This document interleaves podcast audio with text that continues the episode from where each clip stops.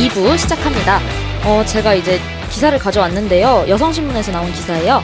그 마른 몸이 옳다는 1020 여성들, 목숨 앗아가는 섭식장의 주의보. 그 아까 오창성님이 말씀해 주신 것처럼 음. 그 청년들, 20대들 얘기를 좀 해보고 싶었어요, 저도. 음. 그래서 이 얘기를 가져왔는데 여성분들 요새 다이어트 엄청 하시잖아요. 그 저도 작년에 다이어트 한 두 달 정도 했었는데 그때 했던 방법이 하루에 한 끼 먹기. 근데 한 끼를 또 반 공기씩만 먹는 그런 거였고 제가 술 약속은 도저히 포기를 못해서 술 약속이 있을 때는 안주 안 먹고 밥 안 먹고 술만 먹었어요. 약간 그런 식으로 다이어트를 해서 8kg를 뺐어요, 제가. 어. 아 성공은 했는데 이게 몸이 진짜 엄청 망가지는 게 그 뭐 밥을 먹기만 해도 제가 12월에는 진짜 개인적인 안 좋은 일까지 있었는데 그 안 좋은 일이랑 이 몸 망가지니까 먹으면서 토해요. 아. 몸은 안 넘어가고 위장이 굳는 거예요 점점. 그래서 막 회사에서 일하고 있을 때 링겔 맞으러 가고 좀 제정신이 아니고 이렇게 살았거든요. 근데 이게 얼마나 위험하냐면 이거 섭식장애가 생기면 거식증, 폭식증 이런 거잖아요.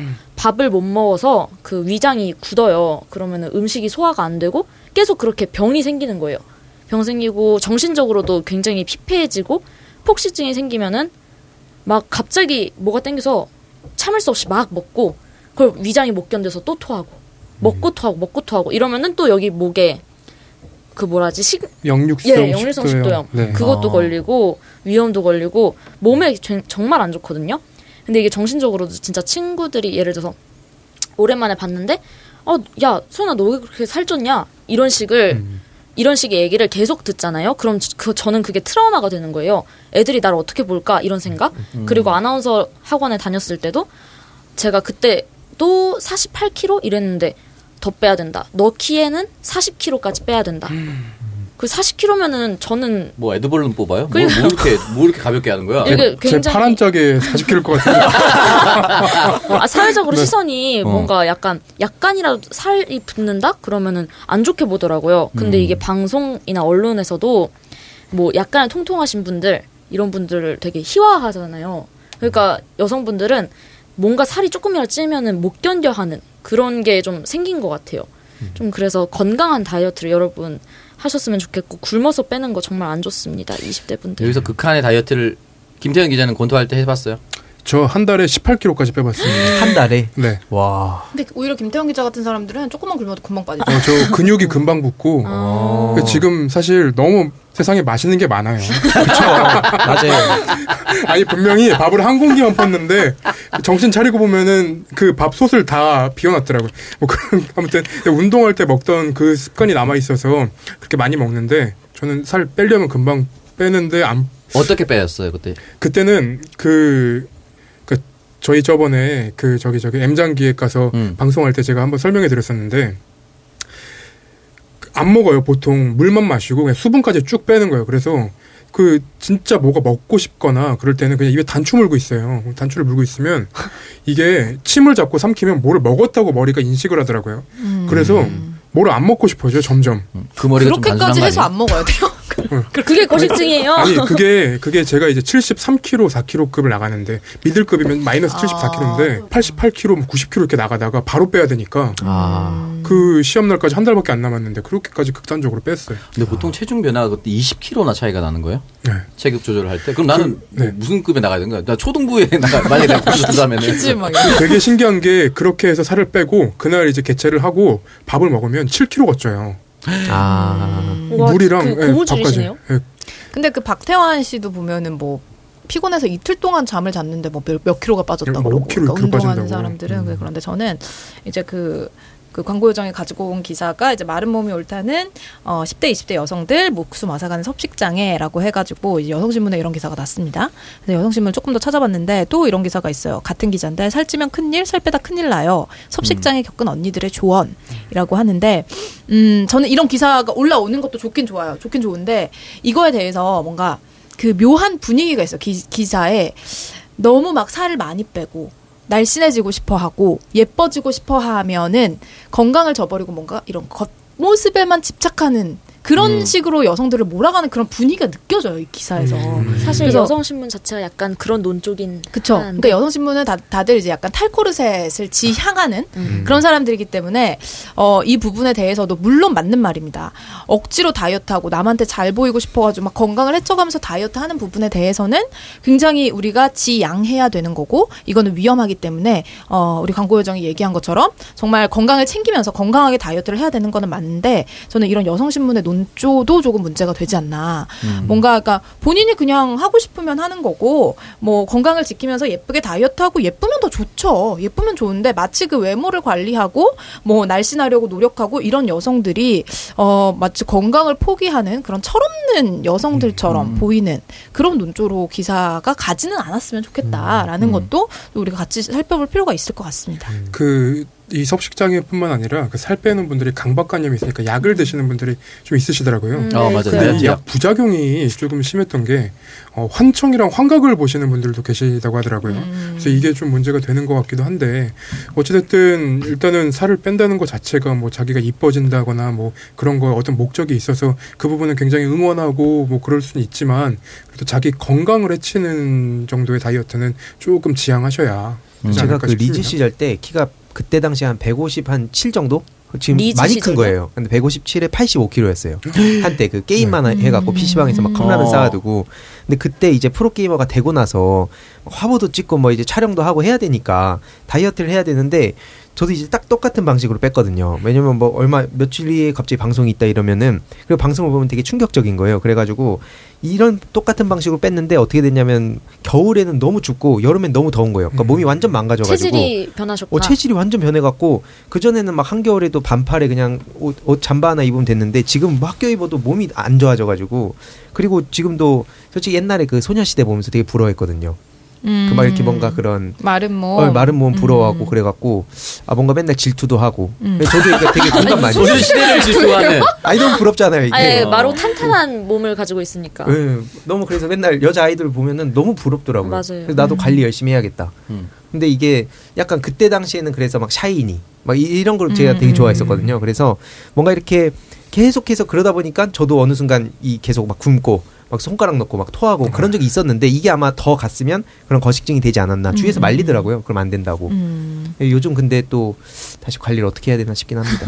아, 이 얘기를 제 친구한테 좀 하고 싶었어요. 제 친구가 이 방송을 들을지 모르겠는데 음. 그 친구가 듣게 만들어. 약을 먹고 있어요. 그 뭐 식욕 조절 억제제? 억제제. 음. 근데 아. 그거를 이제 처방받아 살 수 있는 약인데 그거를 강제로 처방받아서 먹고 있거든요. 애가 식욕 조절을 안 해도 되는데 안 해도 되는데 그걸 처방받아서 원래는 한 알 먹던 게 지금은 네 알 먹어야 효과가 있다고 내성이 생겨가지고 그러 애가 저를 만났는데 멍해요 눈빛이. 그리고 제가 얘기해도 잘 안 듣고 그래서 왜 그러냐 하니까 약 부작용이래요. 이게 불면증도 걸리고 몸이 완전 망가지고 있는 게 보여서 음. 친구한테 좀 약 먹지 말고 건강하게 뭐 휴닉 베지어트라든가 이러면서 야. 예, 광고의 정답. 아, 방법은 다 깨고 있어야죠. 네, 식단 식단을 이제 영양소 있는 식단으로 바꾸고 밥 먹는 양을 조금씩만 줄이면은 살은 빠집니다. 그리고 운동 열심히 해서 근육 붙이고 예, 이거 뭐라고 하죠? 기초 대사량 음. 그거 늘리면은 살 빠지니까 너무 무리하게 다이어트는 하지 마라 친구야.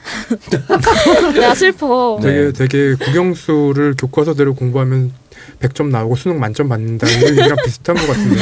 아, 그니까 굳이 빼지 않아도 되는 친구였거든요. 그래서 음, 너무 근데 이제 집착하지 말고. 그런 것도 있죠. 본인이 그렇게 살을 빼고 싶으면 딱 본인이 이제 원하는 몸무게에 도달하고 이제 본인이 딱 그렇게 살 빼고 뭐 예뻐지고 하면은 그로 인해서 또 이제 긍정적인 효과도 있긴 있으니까 이제 그. 친구들은 그런 거를 생각하고 열심히 살을 빼는 부분도 있는데 이게 그러니까 양날의 검인데 어쨌든 너무나 과한 다이어트를 해서 이제 뭐 섭식 장애까지 거식증까지 올 정도로 어 그렇게 자신의 몸을 버리는 짓은 어 하지 않는 게 좋지 않을까 라는 예, 네. 그런 이야기인 것 같습니다. 네, 맞습니다. 너무 잘 정리해 주셨어요.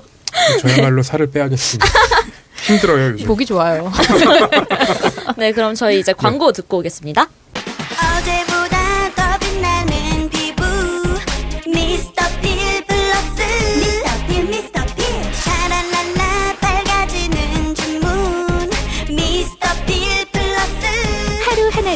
몰라보게 예뻐지자. 생기충전 미백 영양제 미스터필 플러스. 요즘에 장원 오빠 멋있어 보이더라. 옆에 가면 좋은 향이 나는데 너무 끌려. 그치 그치. 음. 내가 좋아하는 명품 향수 쓰는 것 같더라고. 역시 남자는 향기가 중요해. 형, 형이 쓰는 향수 뭐예요? 비싼 거예요? 아니, 룩백 쓰는데? 고가의 명품 향수를 합리적인 가격에 즐길 수 있는 룩백 perfume mist. 잘 나가는 명품 향을 한 번에 즐길 수 있어. 2 플러스 1 행사 중이라 더 저렴해. 아, 룩백. 이성을 뒤돌아보게 하는 매력적인 향기. 드라마틱한 명품 제형 perfume mist 룩백. 검색창에 룩백을 검색하세요. 첫 번째 미스터 필 플러스 광고입니다. 깨끗하고 맑고 자신 있는 피부를 가지고 싶으신 분들 주목하세요. 내 피부를 위한 현명한 선택, 간편한 피부 관리 비법 미스터 필 플러스. 마스크 때문에 자극받아 심해지는 피부 트러블, 선크림을 발라도 늘어나는 기미와 잡티, 세안 후 바로 느껴지는 피부 속 당김, 점점 칙칙해지는 안색. 이 모든 고민을 한 번에 해결해드리는 inner beauty 영양제 미스터 필 플러스입니다. 강력한 항산화 기능의 토마토 추출물 라이코펜과 흡수율을 높여주는 비타민C, 콜라겐을 생성하는 L시스테인, 먹으면 피부가 좋아질 수밖에 없는 성분 구성으로 몸속부터 피부까지 온몸을 아름답고 건강하게 관리하고 유지시켜 드립니다. 근본적인 피부 고민을 해결해 드립니다. 건강한 아름다움을 유지하고 싶으시다면 인터넷에 미스터필 플러스 검색해 보세요. 네, 미스터 필 플러스 후기 1000개가 인정해주는, 인증해주는 이너뷰티입니다. 미스터 필 플러스 저희 벌써 한 2년 넘게 광고 넣어주시고 계신데, 많은 분들이 진짜 팟캐스트 듣고 어, 효과를 보고 있다, 재구매하고 있다. 저는 그 후기 1000개도 중요한데, 재구매했습니다. 그게 진짜 와닿더라고요. 그게 진짜 이 회사의 힘이거든요. 그래서 계속 먹던 분들은 장복하시고 나서 계속 이거 못 끊습니다. 진짜 실제로 효과를 볼 수밖에 없기 때문에 미백 효과. 사실 저도 계속 먹고 있거든요. 그렇기 때문에 여러분 많은 사랑 부탁드릴게요. 어쩐지 네. 안색이 좋아지셨네. 네. 네, 음, 얼굴이 눈 색이 밝아지고 그리고 뭐 어, 콜라겐이나 이런 거에서 이제 얻을 수 있는 그런 효과도 있지만 이 미스터필만이 주는 그런 효과가 있거든요. 피부 결이 보들보들해진다든지 피부 색 자체가 밝아져가지고 정말 투명한 피부를 만들어준다라고 어, 저는 효과를 말씀을 드리고 싶습니다. 저 역시도 요거를 매일매일 먹고 있는데 여러분도 한번 미스터필의 효과 꼭 좀 느껴보셨으면 좋겠습니다. 네, 두 번째 명품 향수를 합리적인 가격에 룩백 광고입니다. 여성이 최애하는 남자 명품 향수 세 가지를 합리적인 가격에 즐길 수 있는 룩백. 룩백이 네이버 쇼핑 차트 상위에 항상 자리 잡는 이유는 명품 향과 함께 탈취 효과가 있기 때문입니다. 룩백은 좋은 향은 오래 유지하면서 나쁜 냄새는 없애는 미스트 제작을 위해 제조사와 오래 고민하고 연구했습니다. 이 과정에서 피부 안정성 테스트까지 완료했으니 온몸에 안심하고 사용하셔도 됩니다.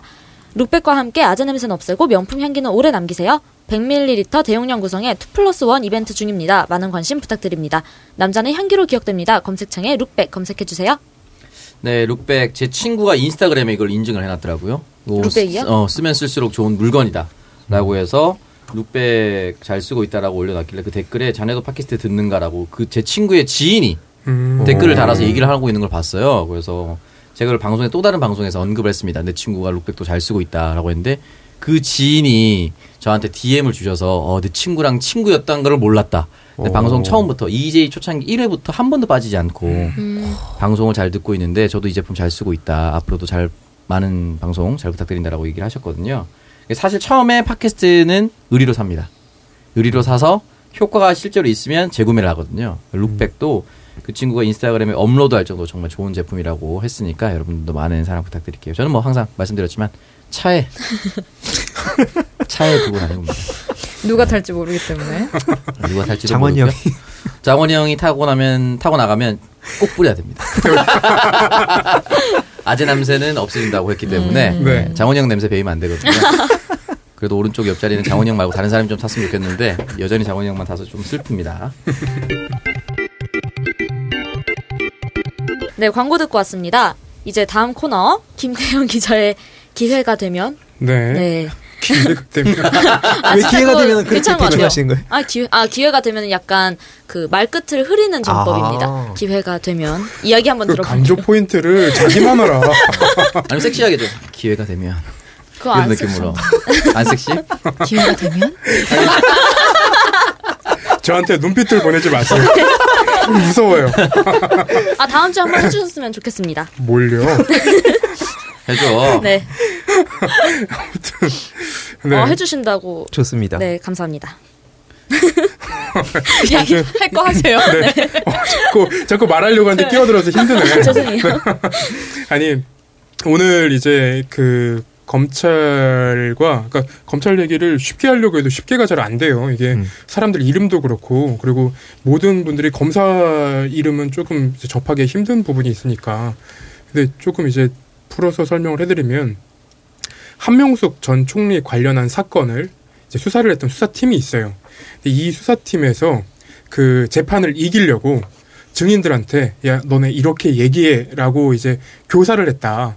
한 그 사건이 있었는데 그 사건을 이제 박범계 장관이 다시 한번 그 당시에 이제 문제가 있었는지를 되돌아봐라라고 하고 이제 대검 찰청에다가 어 지시를 해 지휘를 했죠. 근데 오늘 이제 대검 어, 그 며칠 전에 대검에서는 아 그때 문제 없었다는데라고 얘기를 했고 그리고 박범계 장관은 오늘에 이제 그 답변을 했죠. 대검의 보고를 받아보니 어 그래 뭐 너네가 그렇게 한 거는 내가 이제 지시한 어떤 취지랑은 다르지만 그래도 너네가 한 거는 그대로 인정을 하겠다.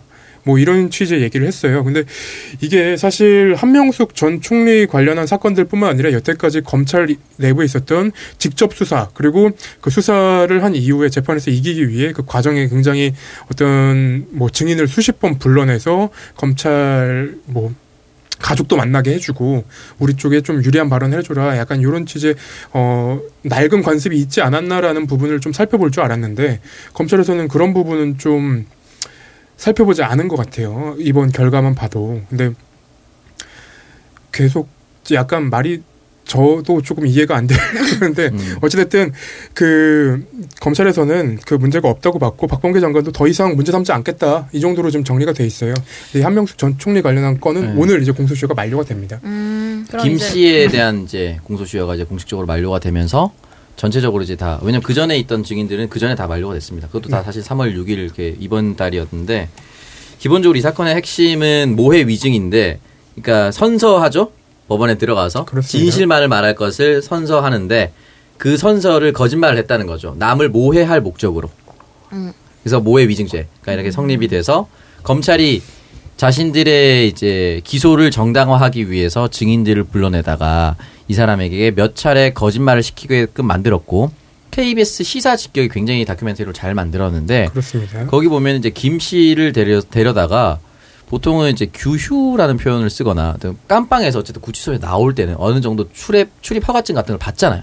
근데 검찰 직원들이 와서 그냥 빼내가는 거예요. 그리고 검찰청에 들어갈 때도 그냥 들어갑니다. 검찰 직원과 함께 동행해서 그래서 데려가서 거기서 뭘 시키고 연습시키고 거짓말 시킵니다. 그런 식으로 해서 한명숙 총리가 결과적으로 뇌물을 받았다라고 만든 사건이 이 사건인 거죠. 그렇죠. 네.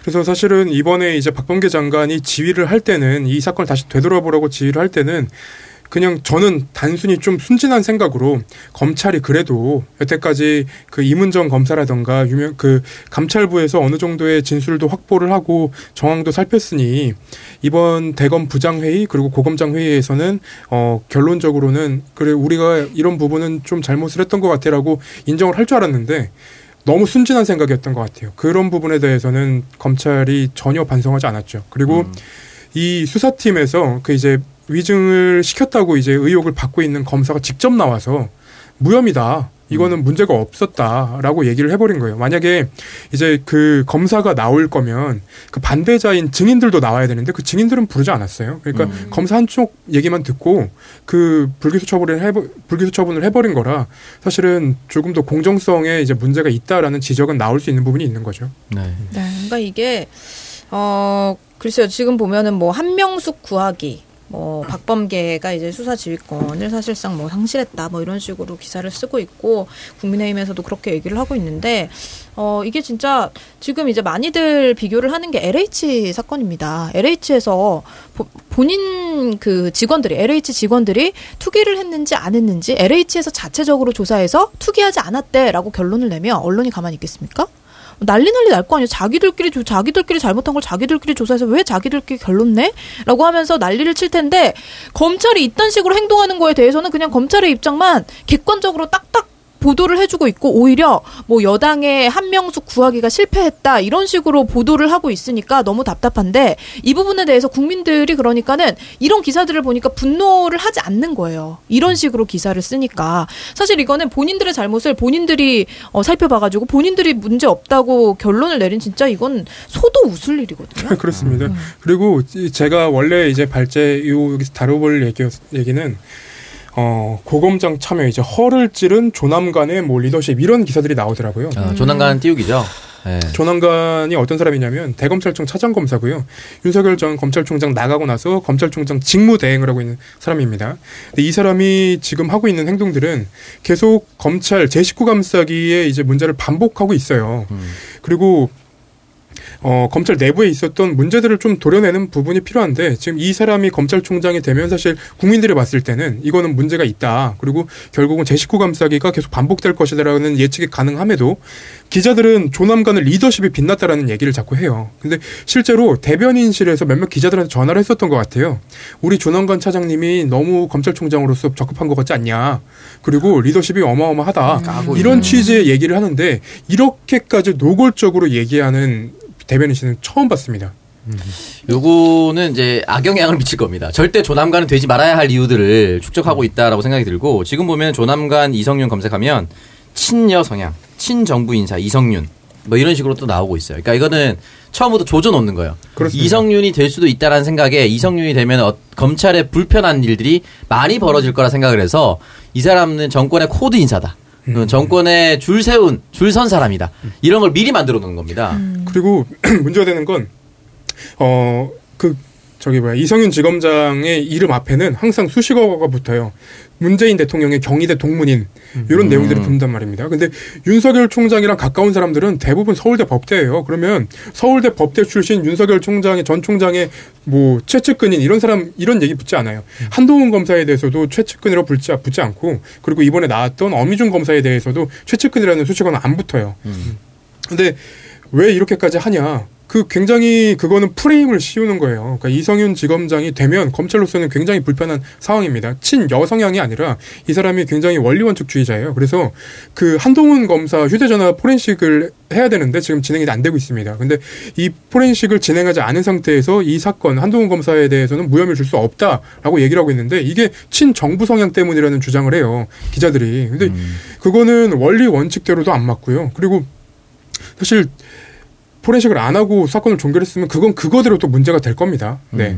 아, 저는 기자들이 기사를 쓸 때 어디 어디 출신이나 어디 어떤 성향 이런 걸 붙여서 함부로 예단하지 않았으면 좋겠어요. 그러면은 그런 걸 쓰면 그 사람이 어떤 행복을 행보를 할 때 본인 스스로도 위축이 돼요. 내가 말씀 내가 했을 때는 원리 원칙상 이게 맞는데 앞으로 계속 기사를 이렇게 쓰니까 내가 정권에 줄대기 위해서 이렇게 기사를 쓴 것처럼 보이면 원리 원칙대로 해야 되는데도 불구하고 딴 데로 갈 수밖에 없어요. 이걸 피하려고. 우리가 그렇게 대법원 뭐 사법농단 있었을 때 민변 출신, 참여연대 출신 이런 걸로 엄청 많이 까지 않았어요? 아, 맞습니다. 근데 이번에 LH 누가 깠어요? 민변 참여연대에서 갔죠. 민변과 참여연대에서 깠죠. 그럼 앞으로 민변과 참여연대는 반정부입니까? 그런 거 아니라니까. 그렇기 때문에 앞으로 민변 참여연대 출신이라는 것도 좀 안 썼으면 좋겠고 친여 친정부 이런 것도 좀 안 썼으면 좋겠습니다. 그 민변 참여연대라고 써놓은 거를 잘 이용하죠. 민변 출신이었던 사람도 이렇게 깐다. 참여연대 출신이었던 사람도 이렇게 깐다. 물론 지금 들으시는 분들도 다 이름이 탁탁 떠오르실 텐데 그 부분은 정말로 이, 이용하기 위해서 이용하는 거예요. 제가 볼 때는. 네. 그러니까 이런 거를 저는 보면서 진모 씨라든지 이런 사람들이 지금 막 신났다고 막 맨날 글 쓰면 뭐 뭐만 하면 그냥 보도되잖아요. 근데 그 시효가 저는 정권 바뀔 때까지라고밖에 안 보거든요. 그러니까 왜냐면은 정권 바뀌고 나면 그때까지 팔았던 게 뭐 예전에 뭐 친문성향 뭐 이런 식으로 얘기를 하면서 그렇게 팔더니 결국엔 그러고 나서 정권 바뀌고 나면 어쨌든 그런 어떤 시효가 많이 떨어지는 거고 약발이 떨어지는 건데 요 다른 뭐 고발할 때도 보면 무슨 뭐 시민단체 만진걸 선생님이 고, 고소 고발하실 때는 계속 뭐 친정부 성향의 뭐 이런 식으로 앞에 붙이고 음. 뭐 저쪽 법세련 했을 땐 그렇게 안 하더라고요. 뭐 시민단체 뭐 해. 딱 제목만 따는 거 보면 그런 거 보면서 진짜 뭐 이외로 뭐 비꼬 왔다. 뭐 민주주의에서 뭐 얘기하면 비꼬았다 그러고 저쪽에서 하면 막 비판했다 그러고 음. 그러니까 이런 것도 진짜 교묘하게 자꾸 저렇게 시민들을 혼란스럽게 만드는 게 아닌가. 이 진짜 그리고 마음에 안그 들어요. 안진걸 소장이 고발한 것 조사를 왜 이렇게 안 하는 거야? 나경원 관련해서 얼마나 고발했습니까? 다 나경원. 의험이 나왔었죠. 근데 그거는 안진걸 소장님만 불러가지고 조사만 하고 나경원은 부르지도 않고요. 음. 네, 그러니까 고발한 사람을 오히려 귀찮게 만드네.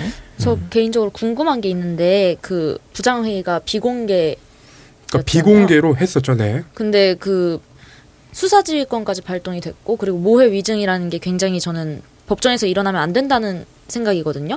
정말 안, 돼, 안 되죠. 당연히 안 되죠. 되는 거고. 근데 네. 그런 거를 회의를 어떻게 기소할지 불기소할지 결정하는데 이렇게 비공개로 하고 해도 되나? 이- 이런 생각이 좀 들어서 그렇죠. 이게 비공개로 하는 이유는 그런 거예요. 그러니까 공무원들의 방어권을 어디까지 보장해 줄 거냐 뭐 이런 얘기들이 나오는데 사실 그 이 회의가 비공개였는데 여기서 표결이 어떻게 됐는지 그리고 누구랑 누구랑 싸웠는지까지는 조선일보를 통해서 보도가 됐어요.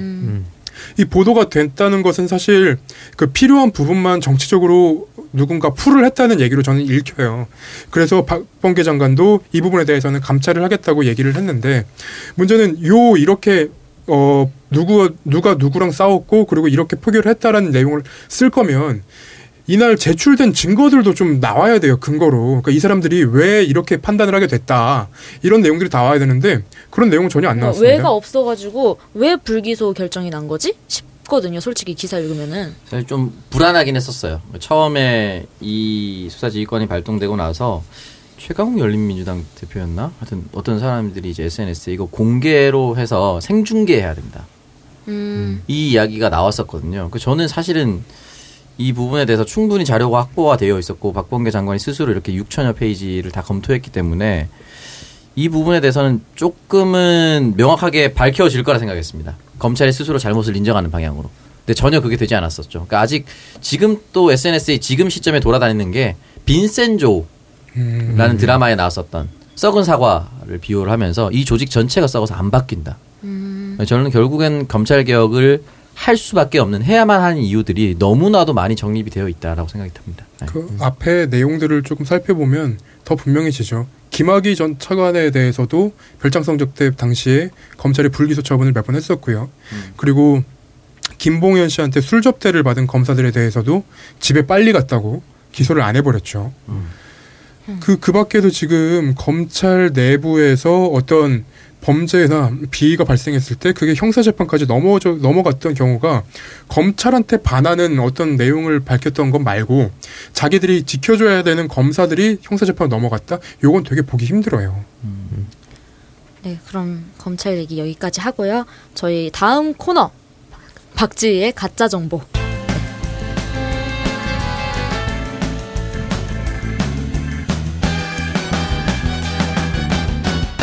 어떤 가짜 정보가 있었나요 이번 주 동안?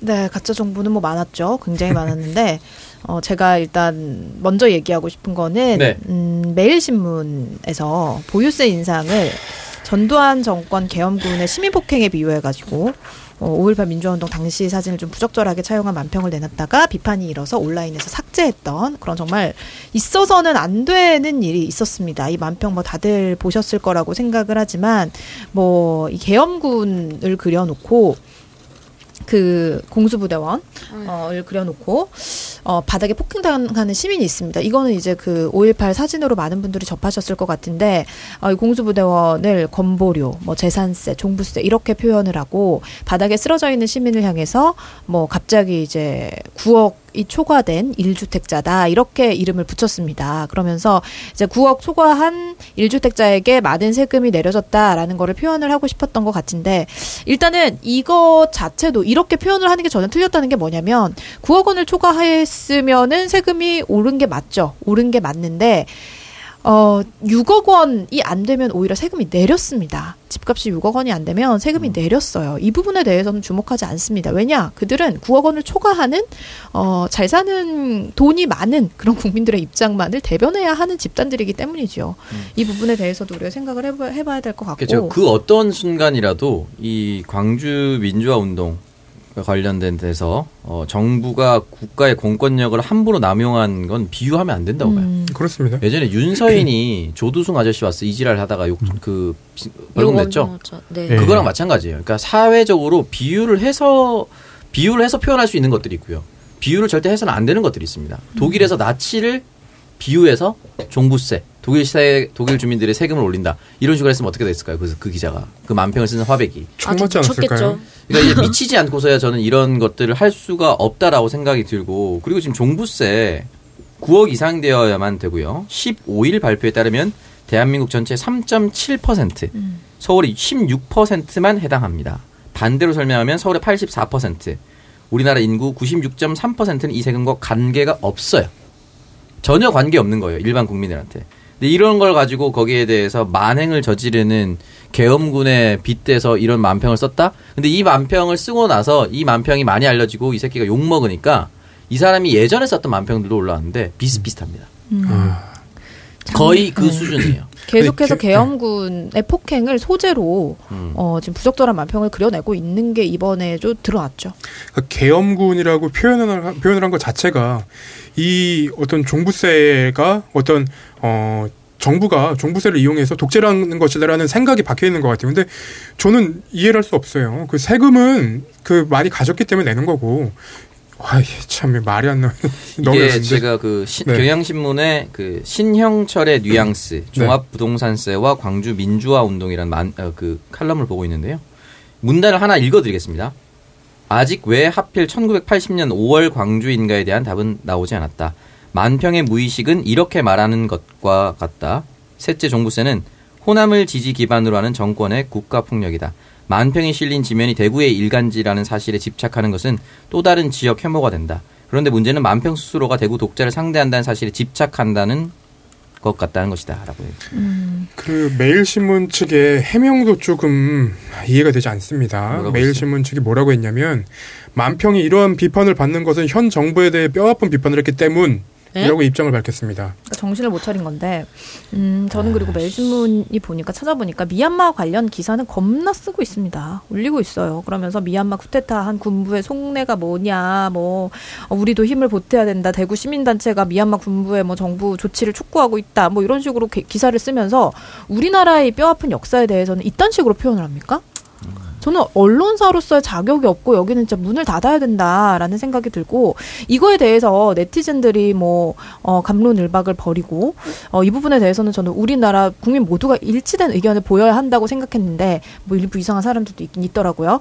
근데 그게 문제가 아니라 이거는 그냥 넘어가면 안 됩니다. 그래서 저는 어, 누구라도 이 부분에 대해서 고발을 좀 했으면 좋겠다라는 생각을 했는데 어, 5.18 민주화운동 모욕한 매일신문과 김경수 앞에 고백, 고발하겠다라는 글이 올라왔더라고요. 그래서 5.18 민주화운동에 관한 특별법이 제정이 됐잖아요. 그 부분에 대해서는 어, 1항을 위반을 한 것이다라고 해서 음, 5.18 민주화 운동과 관련해서 뭐 허위 사실을 유포하고 어, 그 밖에 출판물 같은 거에 정보통신망에 이용을 해가지고 또 허위 사실 유포하고 이런 부분에 대해서는 5년 이하의 징역, 5천만 원 이하의 벌금에 처한다라는 법이 있기 때문에 이 부분에 대해서는 매일신문과 김경수 화백에 대한 고발 조치가 빠르게 어, 앞으로 이루어질 거라고 합니다. 이거는 굉장히 반가운 뉴스고 세게 처벌받았으면 네. 매일신문은 그딴 이상한 어, 변명을 하면서 이거를 내리고 끝날 거라고 생각하지 않았으면 좋겠습니다. 그 추가적으로 이 매일신문 입장이 조금 더 있는데 이거는 뭐 저희가 만평, 논평을 한다기보다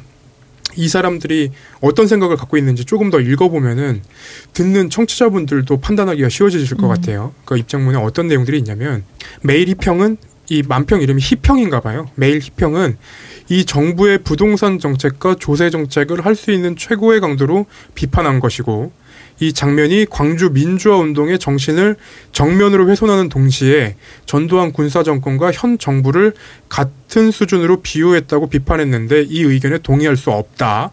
광주 시민의 명예를 훼손하려 했다는 건 얼토당토하는 주장. 매일신문을 향해 그런 주장을 펴는 건 매일신문이 일관되게 현 정부에 대해 너무 뼈아픈 비판을 해왔기 때문 만평을 삭제한 이유에 대해서도 이날 만평이 광주 시민들의 아물지 않는 상처를 다시 소환할 수도 있겠다는 생각을 하게 됐고 또 정치적으로 왜곡되고 변질될 수도 있겠다는 우려도 했다 라고 얘기했습니다. 아니 부동산세랑 지금 5.18 때 국가가 나서가지고 무고한 시민을 그렇게 학살한 행위를 어떻게 비교를 하죠? 그리고 그 변명도 굉장히 언론사에서 냈다고 하기엔 너무 유치한 수준의 변명인 것 같은데 그거는 아 그렇죠. 그러니까 이게 그리고 저는 마지막으로 드리고 싶은 말씀은 여기서 그러면서 마치 부동산세가 어마어마하게 문제가 있는 것처럼 얘기를 하고 있는데 부동산세가 굉장히 터무니없이 낮았던 게 사실이고 이번 정부 들어서 바로 잡혀가고 있는 게 사실입니다. 근데 이 부분 관련해서도 기자들이 어 막 가짜 뉴스를 퍼뜨리고 있는데 동아일보에서 이런 기사를 냈거든요. 강남 음마 40년 거주 은퇴자 보유세 폭탄에 집 팔아야 할 판이라고 하면서 어 얼마예요 이게 15억 짜리 15억이 넘는 집을 가지고 있는 뭐 은퇴한 한 그 어르신의 이야기를 썼습니다. 그러면서 뭐 작년에는 보유세를 560만 원을 냈는데 올해는 850만 원 이상 내게 생겼다라는 이야기. 그래서 1년에 보유세를 850만 원, 뭐 900만 원 가까이 내야 된다라고 얘기를 하면서 그래서 나는 이 집을 팔거나 자녀들에게 손을 벌려야 할 처지다라는 어, 음마 아파트를 보유하고 계신 한 시민의 입장을 기사로 썼습니다. 근데 문제는 뭐냐면은 이 보유세가 850만 원까지 나오지 않는다는 거죠. 그래서 이 부분에 대해서 지적이 이어지니까 이 동 아일보 양아치들이 어떤 짓을 했냐면은 기사는 그대로 유지하면서 어, 이 사람의 그 보유세만 쏙 바꾼 거예요. 기자가 이래도 됩니까? 보유세가 처음에는 뭐 500 얼마였는데 800 얼마를 낸다라고 했다가 그게 아예 팩트가 틀리니까 숫자만 살짝 바꿔가지고 기사를 수정을 합니다. 보유세 430만 원을 납부했는데 올해는 550만 원 이상 내게 됐다. 이렇게. 본인이 이거를 틀렸으면 틀렸다고 정정한다, 뭐 미안하다라는 이야기를 같이 하면서 해야 되는데 이 부분에 대해서 그냥 이렇게 쏙 바꾸면서 본인들은 실수하면은 이런 식으로 유야무야 넘어가고 정부는 어떻게든 깔려고 혈안이 돼 있고 이거 자체가 좀 말이 안 되는 것 같다라는 생각이 들고 음, 이 부분에 대해서 혹시 보유세에 대해서 오해하고 계신 청취자분들이 계셨다면은 이것도 어 15억짜리 15억이 넘는 집을 가지고 있는데 한 달에 1년에 550만 원 못 냅니까? 그거 아니죠. 네, 그 부분 어 그리고 실제로 이런 부동산 관련 세금을 내는 거는 아까 오창석 시사평론가 말한 것처럼 3.7% 정도, 3%가 조금 넘는다는 거. 네 그리고 뭐 간단하게 그 윤석열 관련된 이야기를 네. 좀 해보겠습니다. 윤석열을 정말 빨다 빨다 이렇게까지 빨아줄 수 있나라는 생각이 듭니다. 어, 윤석열이 이제 근데 저는 하나만 얘기하고 갈게요. 네. 어, 윤석열에 대해서 이제 대통령이 되라고 온갖 언론에서 제사를 지내고 있죠. 고사를 지내고 있는데, 음, 윤석열 또 예전에 LH 사태 관련해가지고 한마디를 했습니다. LH 사태 관련해 가지고, 어, 뭐라 그랬죠? 청년들이 박탈감을 느꼈을 것이다. 그렇죠. 이런 얘기를 했고, 무슨 공적 정보를 가지고 뭐 저지른 뭐 망국적 범죄다. 이런 식으로 얘기를 했나요? 근데 본인의 장모가, 윤석열의 장모 최은순 씨가 LH 땅 투기로 135억 원의 보상금을 타는 게 드러났습니다. 5년 세대들한테 박탈감을 주겠는데요. 그렇죠. 근데 100억. 이게 보니까 이 통장에 돈 꽂힌 거를 보니까 10억씩 12번이 들어오고 통장에 그리고 1억 얼마가 또 따로 들어가더라고. 와, 부럽더라. 그 장모가 들고 온 백은 진짜 구하기 힘든 거예요? 어, 그게 에르메스 1600 버킨백 그거 블랙인데 다른 전문가가 있거든요. 네, 네. 얼마입니까? 그거는 이제 모르겠어요. 블랙이 얼마인지. 모르겠는데 그 resell shop에서 사면은 뭐 3천만 원 넘는 걸로 알고 있고. 아. 근데 그거는 이제 매장에서 산다라고 하면은 뭐 1,500에서 2,000 사이인 걸로 알고 있습니다. 근데 그거는 내가 아무리 돈을 많이 싸들고 가도 그거를 살 수가 없습니다. 왜냐면 에르메스 버킨 특히 블랙은 누구나 선호하는 색이고 누구나 가지고 싶어하는 색이기 때문에 뭐 모르죠 잔고 위조 해가지고 나 300억 있으니까 하나 팔아라고 했을 수도 있겠지만 네 어쨌든 뭐 그 가방에 대해서는 뭐 유치하니까 이 정도 하고 넘어가고 어, 그렇습니다. 130억에 비하면 3천만 원 정도는 유치하죠. 그렇습니다. 네. 네, 뭐, 100, 뭐 300억 있다고 또 뻥치고 다녔는데 저희 저희 월급에서 뭐 밖에 나가고 라면 하나 사 먹는 거 차이 없는 거죠. 하나 좀 내놔봐 이렇게. 아 옆에 아까 자꾸 음. 황 대표님 표정이 계속 안 좋아지고 계세요. 아, 그러니까 이게 진짜 와 음. 너무 그러니까 뭐라 그러니까 계속 이렇게 해도 공회전도니까 시민들이 또 이제 되게 뭐라 할 수가 없으니까 거리로 나갈 수도 없고 되게 막 분노하고 있는데 진짜 현타가 오는 것 같아요. 그러니까 어쨌든 그럼에도 불구하고 우리가 목소리를 내야 조금이나마 갈 수 있는 아까 그 말씀 주셨던 그런 그 MZ 세대 그 직원처럼 우리도 계속 목소리 내는데 그러니까 저 정도는 해야 뭐 대통령 나오는 건가 100억. 그러니까 뭐 음. 박형준 씨 같은 경우에 집 두 채 해가지고 막 40억 시세 차익이란 얘기 나오고 오세훈 씨 36.5억 얘기 나오는데 그러니까 확실히 클래스가 다르구나. 그러면서 자기가 뭐 사회 정의가 무너지고 있어서 음. 그 신뢰를 쌓기 위해서 지금 대선 후보에 나온다는 식으로 얘기하고 있는데 진짜 거기에 붙는 사람들도 전 진짜 딱해 보여요. 그러니까 뭐냐면 이게 인정 욕구를 막그 원하는 사람들이 좀 엉뚱한 데서 그런 걸 요구하는 거 아닌가. 그러니까 현 정부에서 뭔가 못 하던 사람들이 뭔가 자기가 좀 인정도 받고 싶고 막 개국 공신이라는 얘기도 좀 듣고 싶은 건지 모르겠습니다만 그런데 어떻게든 지금 막 줄 선다든지 언론에서 윤석열을 옹호하면서 계속해서 보도가 되니까 계속 악순환이 반복되는 거잖아요. 자기 이름 다뤄주니까 좋다고 지금 가갖고 그런 부끄러운 인생 좀 안 살았으면 좋겠습니다. 음, 그렇습니다. 그래서 또 저는 가장 딱한 건 기자들입니다. 생각 없이 기사를 막 쏟아냈는데, 어, 뭐 오늘 보니까는 윤석열 뭐 위인전을 또 만든다라는 기사도 올라오고, 뭐 뭐로 문파 만- 이어서? 윤파 뜬다라는 100억 번. 기사도 있고. 아니 오늘 오늘인가요? 어젠가요? 네. 그 오늘 기사네요. 새벽 3시에 나온 기사인데 단독 윤석열 101세 철학자 방문 퇴임 후 첫 외부 일정이라고 나와요. 근데 여기 기사를 보면은 캠프가 있어요. 근데 이렇게 외부 일정을 하나씩 다 기사로 써주고. 어, 제가 궁금한 게 그거예요. 외부 일정인데 그 101세 철학자로 불리는 연세대 김영석 명예교수를 찾아간 거래요. 그 자택에. 음. 근데 자택에 찾아가는 걸 어떻게 알았을까요? 너무 신기하고 그리고 이 만남이 이제 두 시간 가량 이어졌대요. 음. 그두 시간 가량 어떤 얘기가 나왔냐? 이 만남은 윤 전 총장이 찾아뵙겠다고 먼저 연락하고 김 명예 교수가 흔쾌히 수락해 성사됐다. 이거는 제가 볼 때는 동아일보가 이 홍보 담당을 해주고 있는 게 아닌가. 아. 홍보팀이 따로 있다. 이게 보통은 홍보 아니야, 선거운동. 어, 선거운동. 캠프가 꾸려지고 캠프 대변인실에서 기자들한테 풀로 뭘 발송하거나 일정을 공유하거나 이런 식으로 하거든요. 이 사람은 개인의 개인. 그렇습니다. 정당인이 아니에요. 음. 전 총장이지만 지금은 그냥 자연인입니다. 아무것도 없는데 이렇게 동선 따라 붙어가지고 얘기를 한다는 것 자체가 누가 기획해주고 있다는 거죠. 그렇습니다. 네. 거기다가 이 명예 교수 김영석 명, 어, 명예 교수랑 인터뷰를 인터뷰를 또 했어요 동아일보가. 여기서 어떤 얘기가 나오냐? 상식과 정의에 대해 요즘만큼 국민들이 상식적인 생각을 못하는 때가 없었다. 이 정부에서 어느 방향으로 갈 것이다 짐작이 안 되는 점에서 상식이 통하지 않는다고 한 것이라고 말했다. 여기다가 주어를 정부가 아니라 윤석열로만 바꿔도 이 음. 말은 먹혀요. 통해요. 음. 그러니까 최근에 윤석열 씨가 뭐 공부한다 그러면서 사회 통합이 자기 뭐, 뭐 관심사라고 얘기한 것 같은데, 그러니까 사회 분열 일으킨 사람이 자기잖아요. 그러니까 마치 제가 그거 보면서 쥐가 불 지르고 쥐가 불 끄는 건가? 저이 생각을 했다니까요. 그러니까 사회 통합을 자기가 왜 그렇게 얘기하고 다니는지도 진짜 모르겠고, 그리고 뭐 상식, 정의, 그다음에 공정도 자기가 또 가져가려고 하는 것 같은데 가장 그 공정하지 않은 사람이 윤석열 아닙니까 지금 하는 짓들 보면 그런 거 봤을 때 진짜 안철수한테 배- 정치 배워갖고 좀 잘못 배우고 있는 것 같아요. 안철수가 진정성 얘기할 때 진짜 저 빵 터졌거든요. 음. 그런 거랑 똑같은 거 아닌가 지금? 아니 그 안철수 얘기 나서 짧게만 하고 이제 넘어갑시다. 광고로 안철수 아, 박영선 후보한테 이봉규 TV 나가서 아줌마라고 아, 네.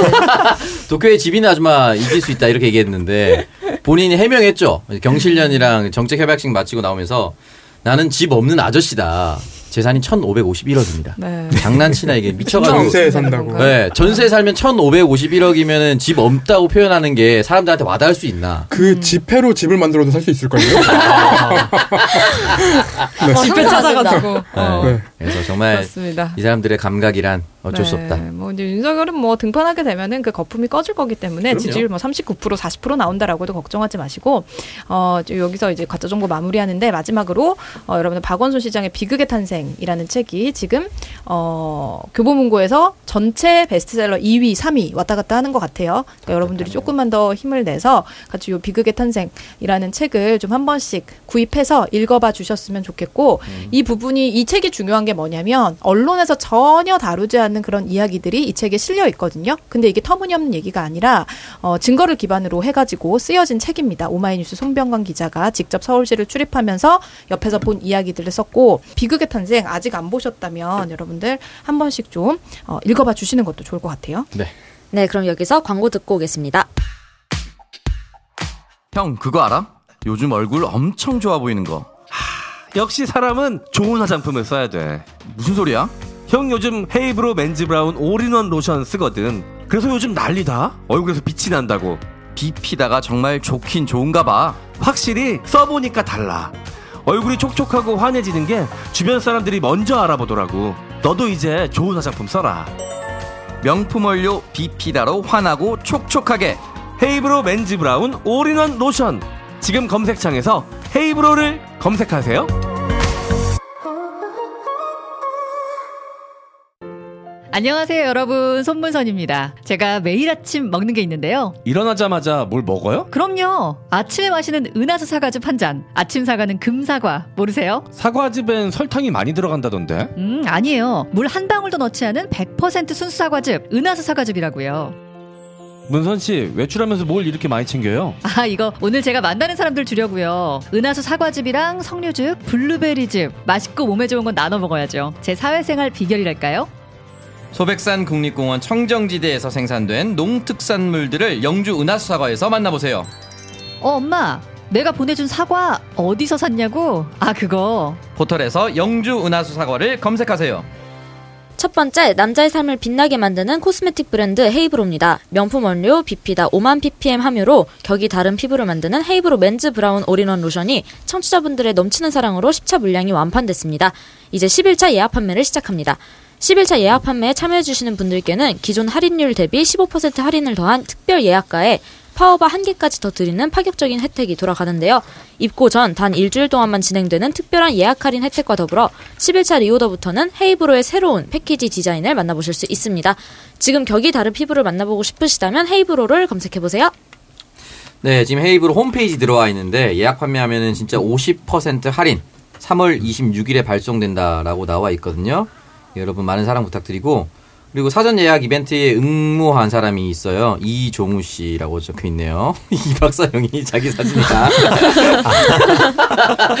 자기 사진이랑 헤이브로 로션을 직접 들고 있는 걸 업로드했습니다. 여러분 믿고 쓰실 수 있고 홈페이지에 들어갔는데 아 이것도 역시나 이 스테디셀러라서 그런지 사용 후기 660개 오.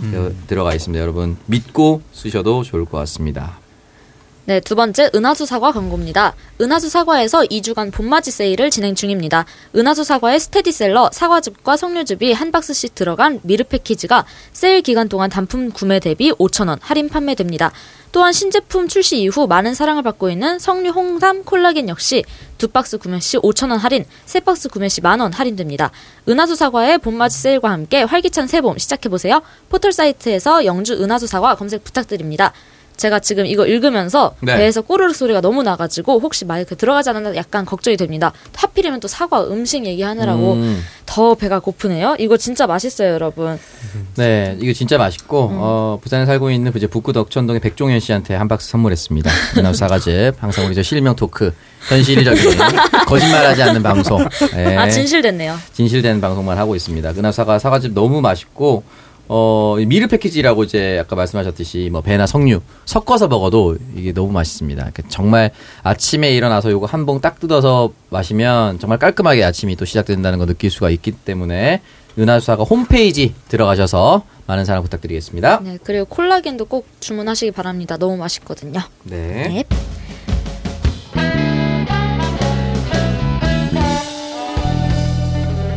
광고 듣고 왔습니다. 이제 마지막 코너, 반짝반짝 빛나는 마지막 코너, 황희두의 game changer입니다. 끝날 때는 텐션 본인도 부끄러워하고 부끄러워서 희두 씨도 굉장히 힘들어하네요. 아, 자기 그래서? 코너인데 내 코너가 아니었으면. 다음 주 희두 씨 코너로 다행이다. 아니, 이게, 대표님이 어, 그 이거 시선을 둘 데가 없어요. 아, 이걸 제가 하라고요? 네. 그러니까 저도 시킬까봐. 아, 이게. 끝날 때인데, 그리고 tension이 올라가길래, 뭔가 다시 시작하는 느낌으로. 활기차게 시작해 보겠습니다. 아니 어울려요.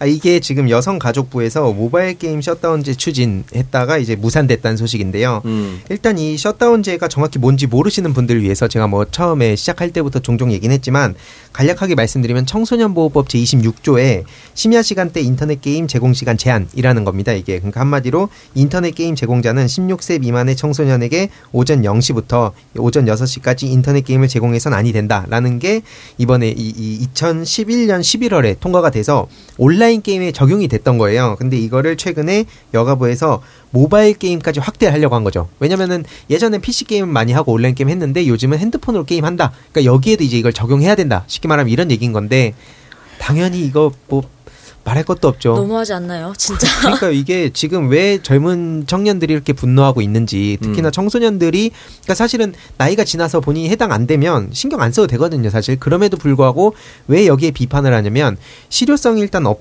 없는 것도 문제인데 계속해서 이런 식으로 규제만 한다고 뭔가 바뀌는 게 아니거든요. 그러니까 근본적인 문제들을 찾아가야 되는데 그런 게 아니라 계속해서 막 억압하고 규제하고 그러면 학생들이 뭐 잘 하겠지. 이게 처음에 탄생된 것도 그 게임 셧다운제라는 게 신데렐라법이라고 불리기도 했었어요. 이제 일찍 그 게임 못 하게 한다고. 근데 이게 결국에는 저런 식으로 해서 뭐 TV가 문제다, 인터넷이 문제다, 뭐 오락이 문제다, 영화가 문제다.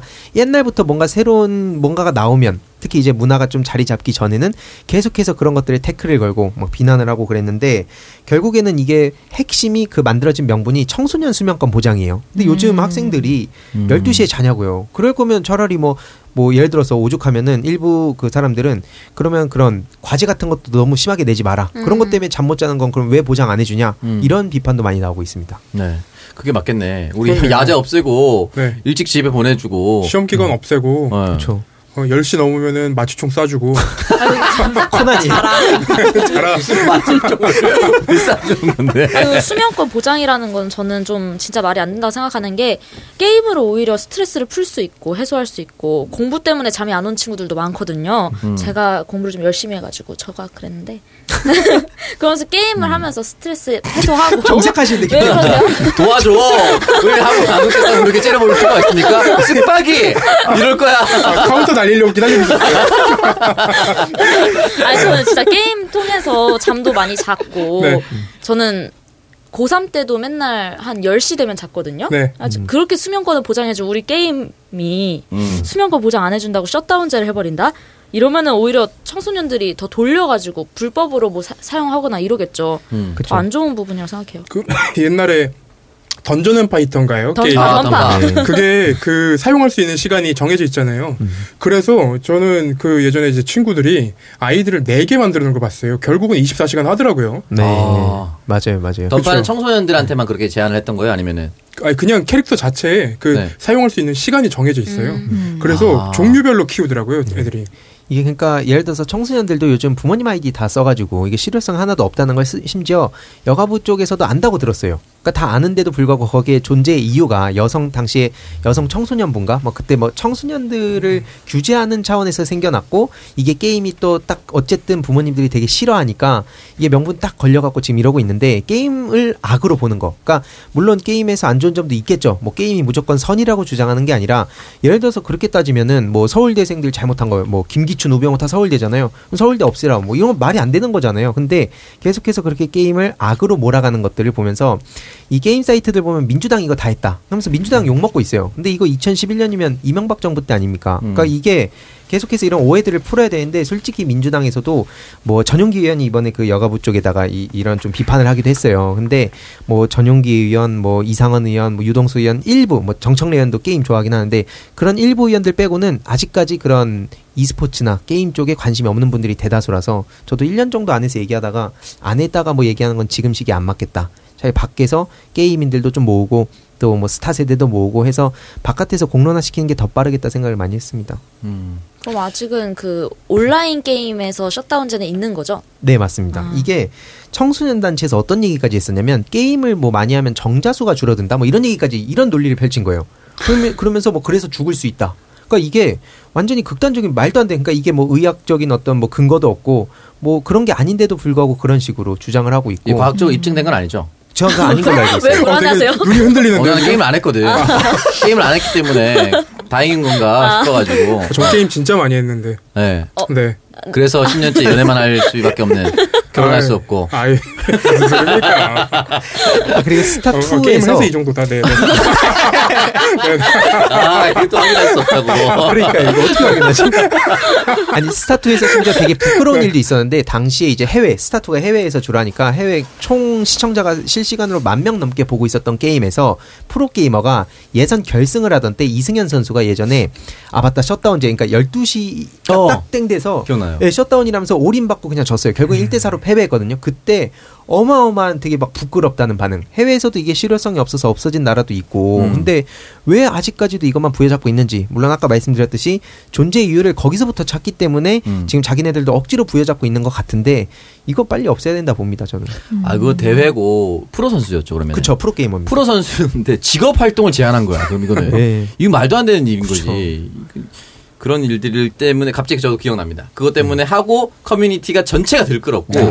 심지어 그 게임을 하지 않고 있었던 우리 또래 세대들도 미쳤구나. 이 사람은 프로 선수인데 네. 학생으로 보는 거예요. 어쨌든 그 사람은 프로입니다. 네. 근데 프로인데 프로의 이제 직업 활동을 막아버리는 걸 정부가 이런 정부가 과연 맞는 것이냐 이런 얘기를 했었던 게 갑자기 기억나네요. 아니 그 게임하는 게 왜 문제가 있는지 잘 모르겠어요. 지금도 저 주말에 그 게임 엄청 하거든요. 그 저도 풀- 주말에 트로피코로 밤샜습니다. 또 역시 독재자.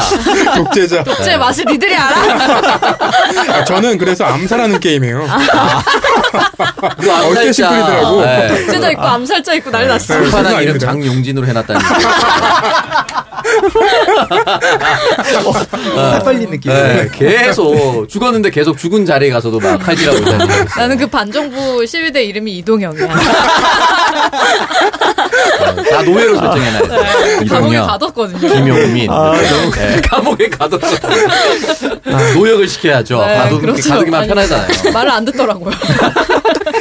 아, 아무튼 그래서 저도 계속해서 이제 이런 얘기를 하겠지만 물론 이걸 들으시는 부모님들 입장에서는 내 아이가 뭐 게임 때문에 뭐 실제 성적도 떨어졌든 아니면 막 폭력성이 늘어났든 그러니까 이 폭력성도 굉장히 많은 얘기가 나왔어요. 근데 그 예를 들어서 예전에 MBC에서 이 두꺼비 집 내린 거 다들 아시죠? 아, 네, 아, 그거 제가 요즘 초중고 강연을 다녀도 요즘 학생들도 다 알 정도로 유명한 얘기인데 그걸 통해서 저는 이제 media literacy 교육을 좀 하거든요. 뉴스를 온전히 믿어서 안 되는 이유. 그러니까 학생들은 되게 터무니없어 하는 거예요. 그때 두꺼비 집 내려서 학생들이 막 욕하고 그러니까 게임에서 저렇다. 그러니까 뭐 이외로도 뭐 총 게임 많이 하니까 이게, 뭐 살인 사건, 막 총 사건도 게임 많이 했다. 막 이렇게 따지면 뭐 쌀밥 먹어 갖고 사람 죽였다 이런 거 다 되는 거 아니에요? 그게. 아니 그 기사 기자 컴퓨터 그 한글 파일 말고 메모장으로 쓰게 하고 다 썼을 때 꺼봐요. 똑같은 결과 그러니까. 나와요. 폭력성은 똑같이 나옵니다.